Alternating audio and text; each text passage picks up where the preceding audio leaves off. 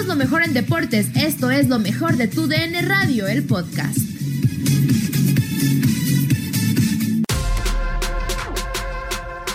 Liverpool es campeón de la Premier League. Esta es toda la odisea que tuvieron que vivir los dirigidos por Jurgen Klopp para coronarse campeones de Inglaterra. Esto es el podcast de lo mejor de tu DN Radio. Casi pasaron 30 años y hoy el Liverpool por primera vez ha ganado una Premier League y les presentamos esto después de la derrota ya certificada del Manchester City en Stamford Bridge 2 a 1 en contra del Chelsea. El Liverpool de Jurgen Klopp ha ganado un nuevo título en una segunda temporada consecutiva.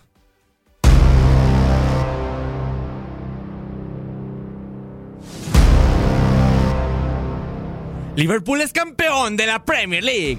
Después de 31 partidos, con un desempeño que roza la perfección, los Reds son campeones de liga. La odisea de los de Merseyside comenzó curiosamente con un trago amargo. 97 puntos en una temporada de liga serían una temporada de ensueño para cualquier equipo. O casi para todos.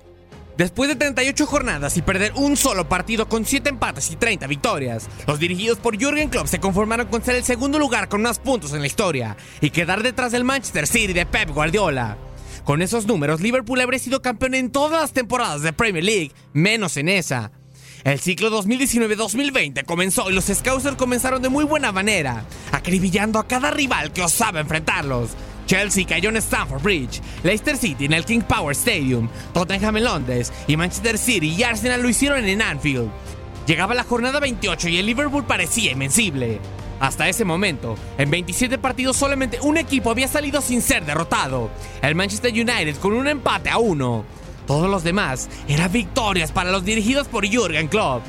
En esa ocasión enfrentaban al Watford y fueron sorpresivamente goleados con un marcador de 3 a 0.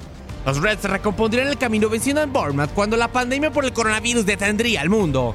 Los fantasmas volvían a quejar a Liverpool. La Premier League parecía que se la volvía a negar y los demonios que hicieron a Steven Gerrard resbalar en la 2013-2014 volvían a aparecer. Después de meses de cuarentena y de las especulaciones acerca de la anulación de la temporada, finalmente la Premier League regresaba y el Liverpool amenazaba con ganarla de nueva cuenta.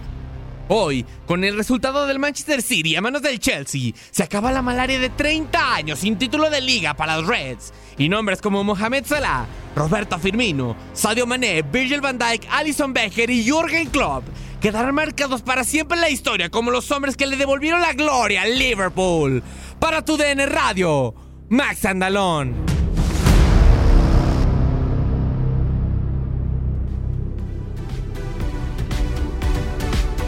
Felicidades al Liverpool que ha pasado muchísimo tiempo, Katia, para que puedan levantar un título. El equipo que hasta hace algunos años, cuando en 2010 Sir Alex Ferguson dominaba con el Manchester United, seguía siendo el equipo más ganador en la historia de la primera división de Inglaterra hoy. ¿Cuánto tiempo le tomó a Jürgen Klopp para armar este equipo? Y después de ser campeón de Champions de nuevo, ahora levanta el título que más significado tiene para la afición del el cuadro de Anfield. No, enhorabuena, ¿no? O sea, yo creo que Liverpool bien merecido, o sea, cuánto le costó, como lo dices, e incluso una, hasta una pandemia, ¿no? O sea, la temporada anterior te quedas a nada, porque se quedó un suspiro prácticamente del título, pero se hace con una Champions League y en esta temporada con la liga, ¿no? Que como bien dices, si nos remitimos al año 1992, o sea, eh, precisamente se crea la Premier League en Inglaterra, antes era la primera división. O sea, ¿qué ocurre? Que este es el primer título de Premier League que tiene Liverpool como tal, ¿no? O sea, porque eh, la última ocasión en que ganó la primera división fue en el año de 1990. Sí, lo había hecho en 18 ocasiones, pero por eso es tan significativo, ¿no? ¿Cuánto tiempo tuvo que pasar? ¿Cuántas penalidades? Pero yo creo que bien merecido lo tiene el conjunto de, Jürgen Klopp con una temporada más que espectacular. Y yo creo que una de las claves, Diego, no sé cómo lo veas tú, pero el tema de, de una alineación que, a la cual se aferró Jürgen Klopp, o sea, con su gente, así como con sus once muy claros y establecidos en los partidos, gente con la que, con los que se entendió de manera perfecta y que la fórmula le funcionó. O sea, realmente yo creo que se iba repitiendo el once que iba poniendo Jürgen Klopp en cada partido.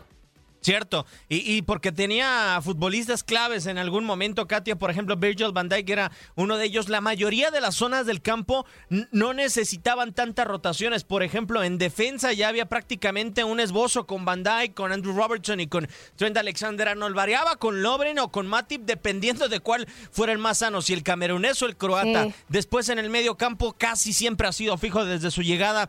Eh, el caso de Fabiño, más tarde Henderson adelantándolo, no ha sido en la mayoría de los partidos el futbolista preferido de Jürgen Klopp, pero también lo ha hecho por instantes Navi Keita. Eh, adelante es la zona más fija, es la zona más completa con, con eh, Roberto Firmino, con Mohamed Salah y con Sadio Mane, que creo que fueron pieza clave para este Liverpool que durante esta temporada, bien lo dices, Katy, ha sido un temporadón de locos.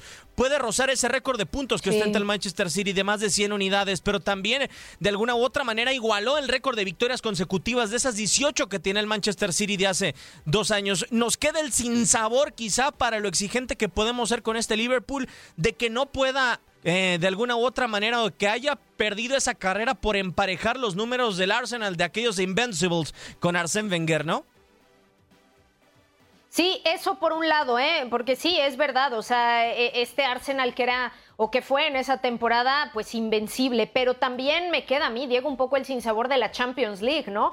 El que ya haya salido, o sea, como actual monarca de la competición, que haya sido eliminado. A mí personalmente me hubiera encantado ver a Liverpool que llegara de nueva cuenta a retomar las actividades en Champions como campeón de la Premier, ¿no? A lo mejor la cara hubiera sido completamente distinta, pero bueno, si nos enfocamos únicamente en la liga, ya lo decías bien, o sea, yo creo que el tridente a la ofensiva fue factor fundamental, una producción goleadora abrumadora. O sea, me parece que realmente eh, en cuanto al temporadón que tuvo Jürgen Klopp con el Liverpool, solamente tuvieron el, tropiezo ante el Watford, ¿no? Y eso fue antes del parón. O sea, y de ahí en fuera, ¿qué le puedes reprochar a este equipo, no? Y también, o sea, eh, eh, la fortaleza que tenían en, la defensiva, ya lo decías también, un Virgil van Dijk excelente, ¿no? Allison también, o sea, realmente goles en contra 21 tantos en 31 jornadas, o sea, son números que de verdad... Eh, no puedes eh, poner algún argumento en contra. O sea, y aparte, la ventaja kilométrica que finalmente le sacaron al Manchester City. O sea, iba a ser muy interesante que para la siguiente jornada, pues se enfrenten justamente uno y dos y que Liverpool llegue ya también como campeón de la Premier. Con el morbo de si habrá pasillo o no en Etihad Stadium, los últimos dos campeones de la Premier League y quizá los dos mejores entrenadores del campeonato inglés y unos de los mejores del planeta. Nadie nos detiene. Muchas gracias por sintonizarnos y no se pierdan el próximo episodio. Esto fue lo mejor de Tu DN Radio, el podcast.